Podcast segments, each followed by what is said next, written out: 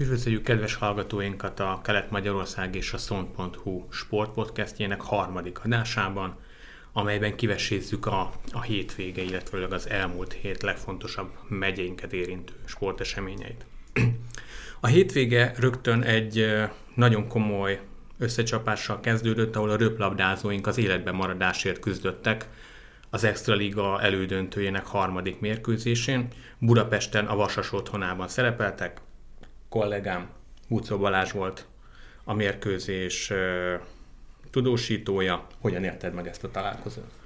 Hát azt kell, hogy mondjam, hogy sajnos nem volt ez a harmadik meccs komoly. Nagyon lehetett érezni a Nyíregyházi csapaton, hogy tisztában vannak azzal, hogy a Folyondár utcába, ebbe a bajnokságba a magyar csapat még nem nyert. Három csapatnak sikerült eddig nyerni, ez mind-mind a BL csoportkörbe volt, tehát magyar csapatot még nem nyert, ez a ö, hit nélküli játék teljesen rányomta a bélyegét, főleg az első szetre, ahol írd és mond összesen hat pontot csináltak a Nyíregyháziak, illetve nem is hatot, hanem körülbelül kettőt csináltak, a többi az hibá, az ellenfél hibájából született. Ugyanez a második játszma, halma közé tették a tizet, talán a harmadik játszmában, amikor egy kicsit a vasas kiengedett, akkor volt egy fellángolásuk, két pontra fel is jöttek, aztán a végén már a Vasas ismét sebességet váltott, és mondhatni simán nyerte a meccset. Alig több mint egy óra alatt klasszikus söpréssel jutottak a döntőbe, úgyhogy egy Nyíregyháziaknak marad a bronzmeccs. És érdekes lesz egyébként, hogy ott mennyire tud majd felpörögni a Nyíregyháza, mert a Balatonfüred pedig úgy érkezik majd ebbe a bronz csatába, hogy a Békés Csaba ellen ugyanúgy 3-0-val esett ki, de mégsem ugyanaz a 3-0 volt, mint a Vasasnak, mint a Vasas ellen, a Nyíregyházának, tehát azért mégiscsak kétszer megszorongatták a Békés Csabát, nagyobb önbizalommal jöhetnek, és az is lesz érdekes, mert szerintem ez a párharc fogja eldönteni, hogy a Fatum Nyíregyházának ez egy sikeres szezon volt, vagy sem, mert nagyon fura ez mondjuk a bajnokságnak a sajátossága is, hogy itt a minimális cél, meg a maximális cél az majdnem, hogy ugyanaz, hiszen be kellett jutni a Fátumnak a négy közé, és sikerült is, azt lehetett várni, hogy a Vasas ellen valószínűleg nem lesz sok esély. Aztán most meg kéne nyerni a bronzérmet. Nem tudom, hogy szerinted mennyire lehet ebből felpörögni a Nyíregyházának? Hát ez biztos, hogy a Balatonfürediek nagyobb önbizalommal kezdhetik. Olyannyira szoros volt ez a párharc, hogy az első meccsen Békés Csabán mérkőzés labdájuk volt. Úgyhogy Hát annyi viszont, hogy a Nyíregyháza az egyik célt már ugye teljesítette, megvan a kupabronz, most nyilván az alap szakasz helyezésének megfelelően sajnos nem mi kezdünk itthon, ez valamennyire hátrányt jelent, de az biztos, hogy amióta Tomás Vargát kinevezték, ez volt a leggyengébb meccsük, tehát azt gondolom, hogy ennél rosszabbul nem fognak már, nem, nem lehet játszani. Úgyhogy én, én bízom benne, hogy eh, sikerül az első meccsen a úgymond brékelni a Balatonfürédeket, és akkor már is előnybe lehetünk. Hát, illetve bízom abban is azért, hogy jó hangulat lesz ezeken a meccseken, mert uh, tavaly ugye úgy fejeződött be a bajnokság, hogy az ötödik helyért küzdött a Fátum, ami hát annyira nem is volt nagy küzdelem, mert, mert tényleg az is kötelező volt a nyíregyháziaknak most meg azért bízom benne, hogy a, hogy a nézőknek is visszajön ez a meccs hangulata, hogy, hogy tényleg éremért lehet küzdeni, úgyhogy jó hangulatú meccseket láthatunk majd, reményeim szerint. Igen, és ez a párharc azt hiszem, hogy jövő pénteken kezdődik? Hát igen, ha minden igaz, akkor úgy az a, az a előzetesen megadott játéknap. Úgyhogy addig lehet készülni még. Így van, egy kicsit most pihennek, aztán nekiállhatnak a meccsnek. Kisvárda kézilabdázói nem léptek pályára az elmúlt hét folyamán, viszont a város nem maradt kézilabda esemény nélkül, hiszen itt játszották a Ukrajna Észak-Macedónia nemzetközi mérkőzést, amely elég nagy sajtó fennhangot kapott. Ugyancsak Balázs volt az, aki a mérkőzésre kilátogatott. Milyen volt ez a találkozó? Miért is játszottak itt a csapatok? Ez a Dán-Svéd-Norvég közös rendezésű világbajnokság utolsó kvalifikációs állomás volt, ahol a felek páros mérkőzésen döntötték el, hogy ki fog részt venni az eseményen. Az úgynevezett odavágón a ukránok két góllal nyertek, és ugye a ukrán-orosz háborús helyzet, vagy katonai konfliktus, nevezzük akárhogy is, miatt itt rendezték a mérkőzést, simán nyertek az ukránok. A mérkőzésnek egyébként a felvezetése, körítése sokkal érdekesebb volt, mint maga a mérkőzés. A meccs előtt megjelent egy ukrán fiatalember, ilyen kis szőke, göndörhajú, és azt mondta, hogy hát ő, a, ő nyerte meg az ukrán voice és ő szeretné elénekelni a himnuszt, és akkor így az EHF ellen, ugye itt szigorú protokoll van, hogy minek hogy kell történnie, hát vakargatták a fejüket, aztán megengedték neki, ő énekelte az ukrán himnuszt, aztán még ezt sikerült megfejelni, a szünetbe elkérte a mikrofont, odaállt az ukrán szurkolótábor elé, és a saját dalaival szórakoztatta. Ezt is akartunk kérdezni, mennyire, mennyire sikerült hazai hangulatot teremteni az ukránoknak? Teljesen. Alig volt, volt egy pár észak-macedón szurkoló, nem ezek az igazi vérbeliek, tehát nem a Nagy Sándor mezbe jelentek meg, csak a 5-en, 6-an, 8-an voltak, és csak a zászlókat hoztak, de nagyon hamar elhallgattak, mert egyébként ugye a déli vérmérséklet szokott érvényesülni a szurkolás közben, de itt az ukránok hamar elhallgatták, elhallgattatták őket. Egyébként a két válogatottban összesen egy darab Magyarországon szereplő légiós lépett pályára, ez a Tamaras Batyan, vagy hogy a túróba kell mondani, valahogy így. És ő, ő ugye az ukrán csapatba játszott, és egészen jól játszott. Maradva a kézilabdánál, Krisztiánnak Szegeden volt jelenése a hétvégén, mármint a kosárlabda csapat mérkőzése által, viszont összekötötted a kellemest a hasznossal, és kilátogattál a Pixeged Veszprém rangadóra. Hát igen, hogyha már így jött ki, hogy éppen ott vagyok a, az ország déli részén, nem közel Nyíregyházához, akkor már kihasználtam ezt az alkalmat, hogy elmentem egy ilyen kézilabda rangadóra, és Hát egy utólag sajnos azt mondhatom, hogy a hétvég egyetlen pozitív sportélvénye azon a mérkőzésen ért, amihez semmi közöm nem volt, mint újságíró, viszont legalább tényleg jól szórakoztam, azért érdekes volt megtapasztalni, hogy, hogy, hogy milyen lehet egy ilyen, tehát Magyarországon egy, egy tényleg egy nemzetközi sportélményben lehetett részem, és hát a szegediek ezt átélhetik hétről hétre, vagy mondjuk két hetente, nyilván valószínűleg inkább a BL meccseken, mert a magyar bajnokságban ez most valóban egy rangadó volt, nem biztos, hogy mindig ugyanilyen hangulat van,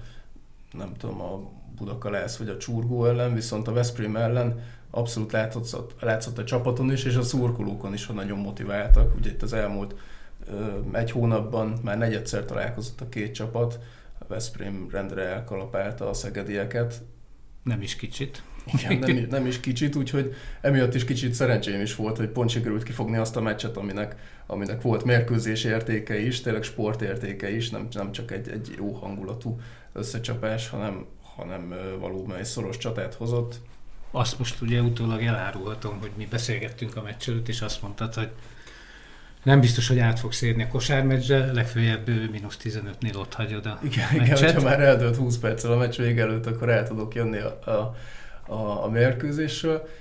Szerencsére nem kellett hamarabb eljönnöm, mert, mert tényleg izgalmas volt a vége, jól játszott a Szeged, és, és még egyszer mondom, nekem engem inkább ez fogott meg, hogy, hogy micsoda hangulat volt ott, és hogy, hogy Magyarországon is micsoda sportélményt lehet átélni, amire sajnos itt nálunk nem nagyon van esély mostanában, és mint mondom, inkább, inkább ez, ez, ez volt a pozitív élményem azok után, hogy a csapataink meg most rendre kikaptak hétvégén. Mondhatni azt rossz szó viccel, hogy a Veszprém most fennakadt a szegedi rostán, igaz?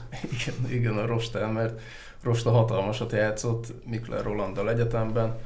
Tulajdonképpen ketten fordították meg a meccset ott az első ö, félidő közepén, aztán utána megint kellett fordítaniuk, de, de nekem ez is kifejezetten szimpatikus volt, hogy a Szegedet ö, elsősorban magyar játékosai repítették, nyilván azért volt egy Sostarics, egy Mackovsek, tehát azért voltak remek külföldi teljesítmények is a Szegednél, de, de ez kifejezetten színmelengető volt, hogy magyar válogatott játékosok is ilyen jól tudtak játszani egy ilyen jó Veszprém ellen egyébként. Én az első fordulatot ott éreztem, amikor a, Veszprémieknél beállt a Nilsson, és az első három lövését védte Mikler, tehát lenullázta a svéd válogatott beállóját, ott fordult. Ami még egyébként érdekes, hogy mindenki itt a Mikler teljesítményet emeli ki, pedig hogyha megnézzük a száraz statisztikát, a számokat, Mikler ugyanolyan százalékkal védett, mint a Veszprémi kapusok. Igen, hát valószínűleg emiatt is volt ö, látványosabb Mikler teljesítménye, mert ott tényleg egymás után jött három-négy védés, és tényleg úgy tűnt percekig, hogy, hogy ennek az embernek itt sehogy nem lehet gólt szerezni. Míg a másik oldalon azért néha lettek közbe szúrva ilyen bravúrok, azért ott is volt uh, kivédett zicser, tehát azért tényleg ott is főleg Cupara remekül teljesített, de én inkább Mikler jó teljesítményére emlékszem. Maradjunk még a kézilabdánál. Mi a helyzet most a kisvárdai női csapattal? Hogyan folytatódik a bajnokság? Most ugye véget ért a kéthetes válogatott szünet, és szerdán a Mosó-Magyaróvár érkezik Kisvárdára. Ugye itt, amikor vége van egy válogatott szünetnek, akkor az összes edző arra panaszkodik, vagy ezt megemlíti, hogy ez a kihagyott idő, amit a játékosai a válogatottba töltenek el, ez elég nehezen lehet behozni, teljesen más struktúrába játszanak a különböző válogatottak, mint a klubcsapatok, ezért vissza kell a játékosait állítani a klubkézilabdára. Ugye a Kisvárdának 6 darab, 6 darab válogatottat adott az elmúlt két hétben, és csak pénteken kapta vissza őket az edző. Hát nem tudjuk, hogy nem látható előre, hogy mennyire tudnak visszaállni. Mosó Magyaróvának talán annyi előnye van, hogy ők kevesebb válogatottat is adott, és ők már vasárnap játszottak. Egyébként mindettől függetlenül minden egyéb tényezőt, hogyha kiveszünk, akkor a Mosó Magyaróvára mérkőzés esélyese. Térjünk vissza Szegedre, hiszen, mint említettük már, a Hübner Nyíregyháza férfi kosárlabda NBA egy alsóházi rájátszásának második fordulóján ott szerepelt. Nagyon kellett volna a győzelem, nagyon bizakodóak is voltunk előzetesen, de sajnos hamar eldőlt ez a mérkőzés. Mi történt? Igen, hát végül átértem a kosármeccsre időben a kézilabda után, és hát sajnos mint ahogy mondtam, ahol a kézilabdán a, a legnagyobb élményért hétvégén, utána a kosáron a legborzasztóbb élményt is megtapasztaltam. Tényleg úgy indult neki a csapat ennek a meccsnek, hogy, hogy az első fordulóban a Paks ellen, ugye kilencedik volt a Paks, azt lehetett gondolni, hogy itt azért valóban bravúr lenne győzni. Viszont a második fordulóban, a 12. Szeged ellen azért már mindenki úgy léphetett pályára, hogy ez egy, ez egy duplán fontos mérkőzés, mert közelebb jöhetnénk a csapatokhoz, a Szeged nem szerezne pontot, tehát szűkülne a távolság a két együttes között. Úgyhogy ebben lehetett bízni, hogy hiába idegenbe játszik a Blue Sharks, azért egészen más lesz ez a mérkőzés, mint a Paksi, és nem nagyon volt másabb az az igazság, tehát sajnos ez 15 percig volt szoros ez a mérkőzés, nem nagyon lehet szakmailag elemezni semmit, mert, mert akkor a különbség volt a csapatok között sajnos. Nem tudom mondani azt sem egyébként, hogy, hogy hozzáállás beli probléma lenne, mert utána bementem az öltözőbe, és hogy most ez mennyire pozitív vagy negatív, azt azért el tudom mondani, hogy, hogy borzasztóan letört az egész csapatot ez a, ez a szombati produkció. Tehát tényleg látszik a játékosokon, hogy, hogy számít nekik ez, de nem tudom, hogy innentől kezdve mit lehet kitalálni, mert mert ezen a meccsen azért tényleg látszott, hogy készültünk Desmond Washingtonra, a hazaiak amerikai irányítójára, aki a két csapat egymás elleni előző meccsén egyébként fantasztikusan játszott, és a negyedik negyedben ő dobott 14 pontot, ott ő döntötte el azt a találkozót. Hát itt most, most is nagyon jól játszott, de nem volt szükség extra teljesítményére, mert, mert, mert a Szeged gyakorlatilag a játék minden elemében jobb volt. Hát az elején próbáltuk ott, ott letámadni, duplázni az irányítót, ő ezekből azért ügyesen ki tudta passzolni a labdát, őt nem nagyon lehetett belekergetni rossz megoldásokba. Felnőtt mellé egy-két társ, a Nyíregyházánál meg nem nagyon lehet sajnos mondani jó egyéni teljesítményt, úgyhogy itt ez most elég elkeserítő volt sajnos, ez az első két forduló meglátjuk, hogy mit hoz a, a folytatás. Most a héten megint két mérkőzést játszik a Nyíregyháza, mindkettőt hazai pályán. Egyébként ez is érdekes, hogy, hogy a sorsolás valahogy úgy alakult, hogy két idegenbeli meccsel kezdett a Blue Shacks, most pedig két hazai jön. Nem tudom, hogyha párosan vannak a csapatok, akkor miért nem lehetett úgy meghozni a sorsolást, egy hogy, egy hogy egy egy ott mert azért nem mindegy, hogy három napon belül egyszer Paksra kell utaznod, egyszer pedig Szegedre, egyik sincs annyira közel, tehát itt azért szerintem kifejezetten számít, hogy mennyit tudsz pihenni, meg az is számít, hogy tényleg két milyen meccsel kezdett az alsóházi rájátszást, és hát a cápák sajnos két nagyon rossz meccsel kezdtek. Úgyhogy most jön két hazai, szerdán a Kaposvár ellen, vasárnap pedig a Honvéd ellen, és azt kell mondjam, hogyha matematikailag még nem is, de, de ez a hét, ez nagyon sok mindent eldönt. Tehát így, hogyha 0-4 lesz, akkor, akkor nem tudom, hogy onnan hogyan tud majd felállni a Blue Sharks. Úgyhogy erre nem is nagyon akarok gondolni, legalább a Honvéd ellen itt muszáj lenne megnyerni vasárnap. Az tényleg egy, egy sors döntő mérkőzés lesz.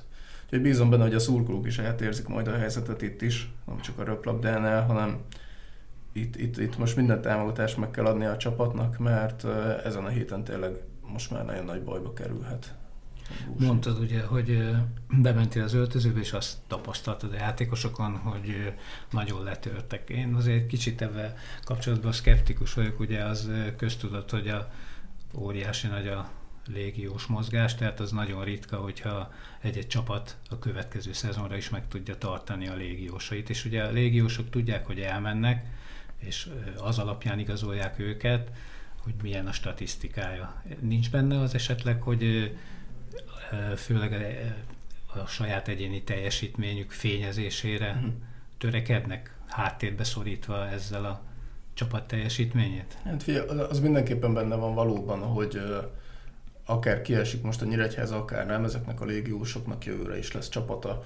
Most ez mindegy, hogy Kínában, vagy Koszovóban, vagy Finnországban, tehát ők úgy is fognak találni valamilyen csapatot, és valószínűleg az is mindegy nekik, hogy most a Nyíregyházának mi lesz a jövője, de, de mondom, én a saját szememmel azt láttam, hogy letörte őket ez a vereség, szerintem azért sportemberként bennük van, hogy, hogy azért szeretnének nyerni, meg, meg nem jó érzés azért az sem, hogy három naponta nagyon megvernek. Tehát én, én úgy látom, hogy azért, azért hajtanak ők, és próbálnak ezért tenni. Ugye azt az elején megbeszéltük, hogy a kézilabdánál még beszélünk Juhász Grétáról. Sajnos Norbi nem dobta a labdát, úgyhogy mielőtt áttérnénk a focira, még azt azért szeretném elmondani, hogy ugye Juhász Gréta személyébe hosszú idő után ismét kisvárdai játékos szerepelt a válogatottba. Én ezt azért, ugye régebben volt itt már Pásztor Bettina, aki válogatott volt, ő azonban csak kerettag volt, de ő kész játékosként érkezett már egyébként is Kisvárdára, még korábban pedig, jaj, most nem jut eszembe.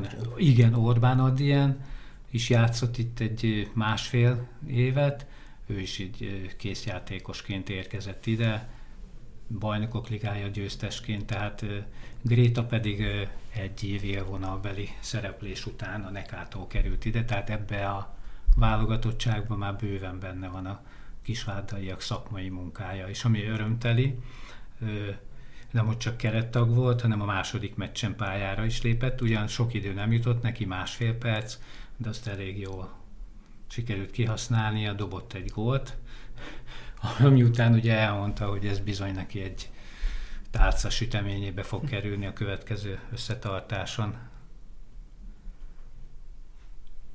És akkor térjünk át a labdarúgásra, aminek ugye a legnagyobb a popularitása. Sajnos az elmúlt hetekben, hónapokban nem sok sikerélményünk van itt, itt Vármegyénkben. Kezdjük a Kisvárdával, az első osztályú Kisvárdával, amelynek nyeretlenségi sorozatai már a hét mérkőzése rúg. Bíztunk benne, hogy a Zalegerszeg elleni döntetlen után idehaza a Fehérvár ellen végre sikerült begyűjteni a három pontot. Erre meg is volt az esély, viszont végül ez a mérkőzés is x zárult. Milos Kruscsics vezetőedző zsinórban harmadik döntetlenjét vívta a csapattal, nem sikerült még neki a hűhánított győzelmet megszereznie. Érdekesen kezdődött a mérkőzés, egyik csapat sem mert nagyon kockáztatni, inkább a védekezés, a védekezés stabilitására helyezték a fókuszt. Ellenben az első félidő végén egy teljesen érthetetlen szituációban 11-eshez jutottak. A, a fehérvári védő esélye nem volt a fehérvári védőnek elérni a labdát, ennek neki ugrott Leóninak, ez pedig egyértelműen 11-es volt. Sajnos Jászmin Meszánovics elhibázta ezt a 11-est, mondhatjuk úgy is, hogy kicsit félváról vette, feladta a kapusnak a labdát, és ez később megbosszulta magát. Hiába próbált meg mindent a második félidőbe a, a Kisvárda, és hiába próbáltak a rétköziek az utolsó negyed órában teljesen kontroll vonni a mérkőzést, nem sikerült begyötörni azt az egyetlen gólt, így bebetonozva magukat továbbra is a hatodik helyen állnak, négy pontra lemaradva a Puskás Akadémiától, viszont ami nagyon rosszul jött most, hogy a, az Újpest megverte a Paks csapatát, és így a, az újpestiek kettő pontra közelítették meg a Kisvárdát. Hát ez visszatérve arra a 11-es elég szépen fogalmaztál, tehát konkrétan gyatrán rúgta meg, tehát úgy olyan érzése volt az embernek, mint hogyha megbotlott volna egy fűcsomóba, és így alig gurult el a jobb alsó sarokig, ez egy kapus csemege volt. Hát igen, de én meg azzal egyébként nem értek egyet, hogy félváról vette a 11-est. Én inkább azt láttam, meg én mindig szeretem nézni 11-eseknél, akár egy, egy büntető párbajnál is, hogy ki milyen arccal áll oda, ki, ki az, aki leteszi a labdát, a füvet rúgdossa ki, próbál egy kis dombot csinálni, pakolgatja a labdát ide-oda, azért azt szerintem sosem jó jel, és itt is ez megtörtént, lerakta, a játékvezető oda ment, nagyon akkurátusan elmagyarázta neki, hogy hát bizony a mészre kéne odarakni a labdát, ne lugjon már le. Utána még végigment a 16-os vonalán, hmm. mindenkit a helyére állított, és az az igazság, hogyha egy ilyen sorozatban van a Kisvárda, amikor hetek óta nem nyer meccset, gólokat is nagyon keveset lő, ilyenkor odaáll egy támadó, akkor, akkor nem biztos olyan önbizalma van, mint, mint más esetben, amikor mondjuk az elmúlt öt héten folyamatosan nyertél és ontottad a gólokat. Na és egy ilyen esetben, hogyha ilyen kisebb önbizalommal állsz oda, és, és még ez is megtörténik, hogy ott hagynak téged két percig, hogy nyugodtan gondolkodjál, gondold át, hogy itt most mi fog történni, és mekkora tétje van ennek, hogy berugod a 11-est, hát ez ilyenkor azért nem a csatát segíti. Úgyhogy uh, szerintem ez is közrejátszott abban, hogy, hogy közben az elbizonytalanodhatott uh, Mesenovics, és utána valóban nagyon rosszul lőtte meg a 11-est. Már pedig pont, pont egy ilyen, egy ilyen uh, alkalom segíthetett volna a csapaton, hogy egy kicsit uh, felpesdüljenek. Hát kimaradt, úgyhogy, de egyébként összességében annyira porúsan nem látom a helyzetet. Azt azért el kell mondanom, hogy ezt a meccset nem láttam végig, mert utána már kezdődött a, a Spartacus mérkőzése, de, de, de itt most öt pontra van tulajdonképpen a harmadik hely, a kieső hely az nyolcra, tehát úgy gondolom, hogy itt még mindig lehet azért előre is figyelni. Ezért már hátrafelé is kell pislogni. Hátrafelé is kell, igen, de, de az a része legalább pozitív, hogy legalább nem kap ki a csapat. Tehát itt most négy döntetlen volt egymás után, azt uh, Kruscsis is elmondta, hogy a legfontosabb az volt, hogy a védelem rendben legyen, nem tudom, Norbi majd elmondott, hogy a védelem mennyire volt rendben, a kapott gólokat tekintve szerintem rendben van mostanában. Az meg, hogy a támadás mikorra sikerül összehozni, az már lehet, hogy nem ebbe a szezonban fog megtörténni, hanem majd nyáron, hogyha Krustis vezetőedző itt marad, és lesz több hónapja együtt dolgozni a csapattal. Meg hát ugye Attila a logaritmus alapján igazol le olyan játékosokat, akik az ő rendszerébe bele az biztos, az biztos, hogy most, hogy igen, kell majd több támadó. Érdekes volt a mérkőzés utáni sajtótájékoztató. Milos is ugyanis úgy fogalmazott, hogy ő igazából a látottakkal teljes mértékben elégedett.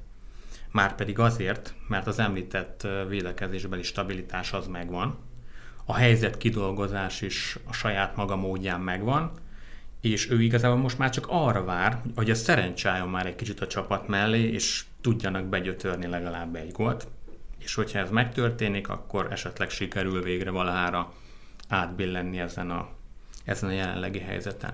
Ami számomra még nagyon érdekes volt ezen a mérkőzésen, és nem csak ezen, hanem az előző Zalegerszegi összecsapáson is, az a Lukasznak a pályára küldése, aki mindkét mérkőzésen, miután pályára lépett, láthatóan megváltoztatta a játéknak a képét. Zalegerszegen volt erre egy, egy fél ideje, viszont most számomra teljesen értetetlen módon mindössze 5 percet kapott, viszont az alatt az 5 perc alatt volt három kapura lövése a Kisvárdának, még ezt megelőzően 40 percig nem volt három. Tehát ez, ez is egy érdekes dolog, de ez csak egy megjegyzés a részemről. Ja, Lukaszról azért tudjuk, hogy ő régen erre képes volt, tehát amikor feljutott a csapat az NB1-be, akkor rendre ő volt az a játékos, aki összefogta az egész középpályát, és, és ő határozta meg a támadásokat. Hát annyi, hogy azóta azért többször volt sérült, súlyos sérülése is volt, nem tudom, hogy ez őt mennyire lassította le, illetve fizikailag milyen állapotban van végigbírna egész mérkőzéseket ugyanezen a szinten teljesíteni. De de az biztos, hogy egy régi Lukászra azért szüksége lenne ennek a csapatnak. Én még visszakanyarodnék a 11-esre, nem erre a konkrét 11-esre, hanem ugye általában az egy érdekes lélektani helyzet. Itt ugye csak és kizárólag a csatának van veszteni valója, mert az ugye természetes odaállom, odaáll, berúgja. Itt csak a kapus nyerhet, hogyha úgymond rosszul rúgja a játékos a 11-es, mert ugye szokták azt mondani, hogy csak akkor van esély, hogyha rosszul rúgja meg a játékos. Na hát és erre is mondom, hogy emiatt se segített Mesanovicsnak ez Persze, a helyzet, igen, hogy két igen. percig ott átsorgott, és közben gondolkodhatott, a kapus meg várta, hogy most akkor én majd elugrok valamelyik irányba, majd ki fogom védeni, vagy, vagy nem. nem Engem van. senki nem fog hibáztatni, hogy miért kaptam ezt a gólt. Tényleg, ahogy mondtad korábban, itt csak a, a támadónak van veszíteni valója.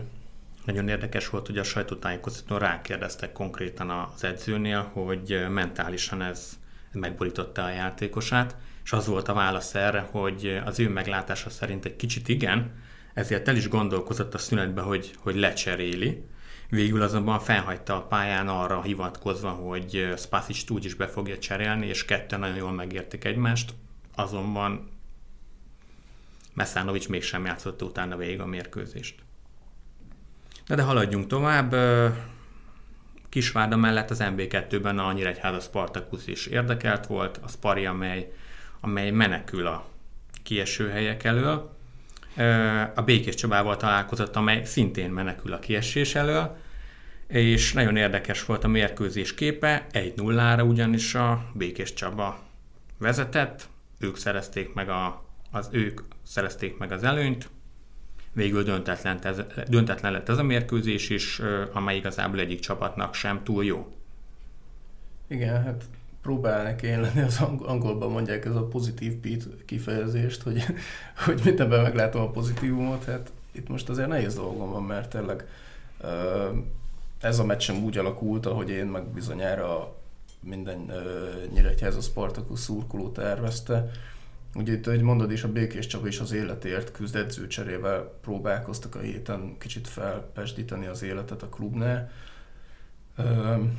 És megint csak azt tudom elmondani, amit korábban is mondtam a Spariról, hogy a Spari nem volt rosszabb, mint az ellenfele, sőt, tehát itt én úgy éreztem, hogy a Nyíregyháza irányította a játékot, de megint megtörtént az, ráadásul a második félidő legelején, ami, ami azonnal egy, egy ilyen sokkos állapotba küldheti a csapatot. Megint megtörtént az, hogy egy, egy védelmi hiba ott két-három ember nem jól kommunikált egymással, elnézték a, a, a labda sebességét vagy ívét, ebből sikerült kontrázni egyet. Hegedűs talán rosszul jött ki a kapuból, és így aztán az üres kapuba rúghatta be Lukács Rajmond az akkori vezető gólt. Tehát ilyen, ilyen hibákat egyszerűen nem lehet elkövetni, és ilyenkor hiába játszik jobban a csapat, hogyha kap egy ilyen szerencsétlen gólt, utána a Békés Csaba annak rendje és módja szerint beállt nagyjából 11 emberrel védekezni a saját 16-os saját 16-osán belülre, vagy annak az előterébe, tehát tényleg voltak itt konkrétan olyan percek, amikor mind a 11 játékos ott volt a 16-oson belül. Szokták mondani, hogy betolták a buszt. De tényleg, hát, hát ilyen, ilyen helyzetben hogyan tudsz gólt szerezni? Hát próbálkozott ott a Spari, jött a tűzijáték, tényleg lövöldöztek, hát vagy a, vagy a blokkról pattant le, valamelyik védő bele tudott érni, vagy pedig Póser tudott védeni a kapuban. de, de pont emiatt nem szabad ilyen gólokat kapni, mert utána egy ilyen csapat ellen nem tudsz betalálni sehogy. Aztán mégis jött egy hármas csere a Nyíregyházánál viszonylag korán, szerintem az kicsit felpesdítette az életet, ott beállt Mike Ramos, illetve Gresó, és ők ketten hozták össze a gólt. Mm, Mike Ramos beadása vagy lövése ott Pósel lába között elpattant, Gresó egy gyors helyzet felismeréssel és be tudta gyötörni az egyenlítő találatot, utána pedig még a győzelemért is támadott a Nyíregyháza, ami most nem jött össze, és így tényleg ez az egy pont, ez, én azt is írtam, hogy ez több, mint a semmi, de, de hát éppen csak egyel több, tehát, tehát ez most egy nagyon rossz helyzet szerintem a Nyíregyházának. És hát lezárult, az, lezárult az a három meccses sorozat, amikor ö, olyan csapatokkal játszott a Spari, akik ott vannak a környékén, a kieső zóna ö, közelében, vagy pedig kieső helyen állnak. Ebből sikerült most öt pontot szerezni. Mondhatjuk pozitívan, hogy ö, hogy legalább egyik csapattól sem kapott ki, viszont ez az öt pont, ez mindenképpen kevesebb annál, mint amire számítottunk előzetesen. Főleg annak fényében, hogy azért Kozár Michelin az utolsó három meccsét megnyerte. Igen, tehát itt, itt nyilván azt gondoljuk, hogy ó, hát hogy esne ki a Spari, hát nem lehet, valahogy biztosan sikerülni fog, csak bizony a többi csapat is benne akar maradni, és itt folyamatosan nyernek, szerzik a pontokat, tehát most a Szent Lőrinc is egymás után két meccsen pontot szerzett, szóval egyre sűrűsödik ott az alja, egyre kevesebb meccs van hátra, és nagyon nem lenne jó, hogyha, hogyha osztályozót kéne játszani a Sparinak, mert az egyáltalán nem egy életbiztosítás, hiába MB3-as csapat jönne ellenfélként. Igen, és néztük is, hogy milyen MB3-as csapatok. Ugye a keleti csoportban ott van a BKV? Nem, a BVSC, BVSC Zugró már ezen a hétvégén igen, igen. bajnok lett, úgyhogy gyakorlatilag nem kap ki senkitől. Óriási önbizalommal mehet majd bele az osztályozós párharcba.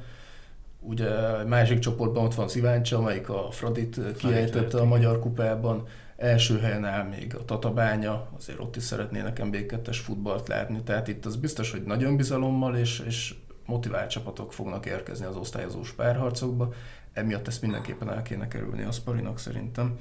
Úgyhogy meglátjuk, hogy mi lesz itt még a jövőben, de az biztos mondom még egyszer, hogy ezeket a védelmi hibákat és, és ezeket, hogy, hogy magát lövi lábon a csapat, ezeket valahogy nagyon gyorsan el kell felejteni, mert, mert így aztán hiába támad többet és támad jól a csapat, mindig magát hozza nehéz helyzetbe. És ő vasárnap hol fog játszani?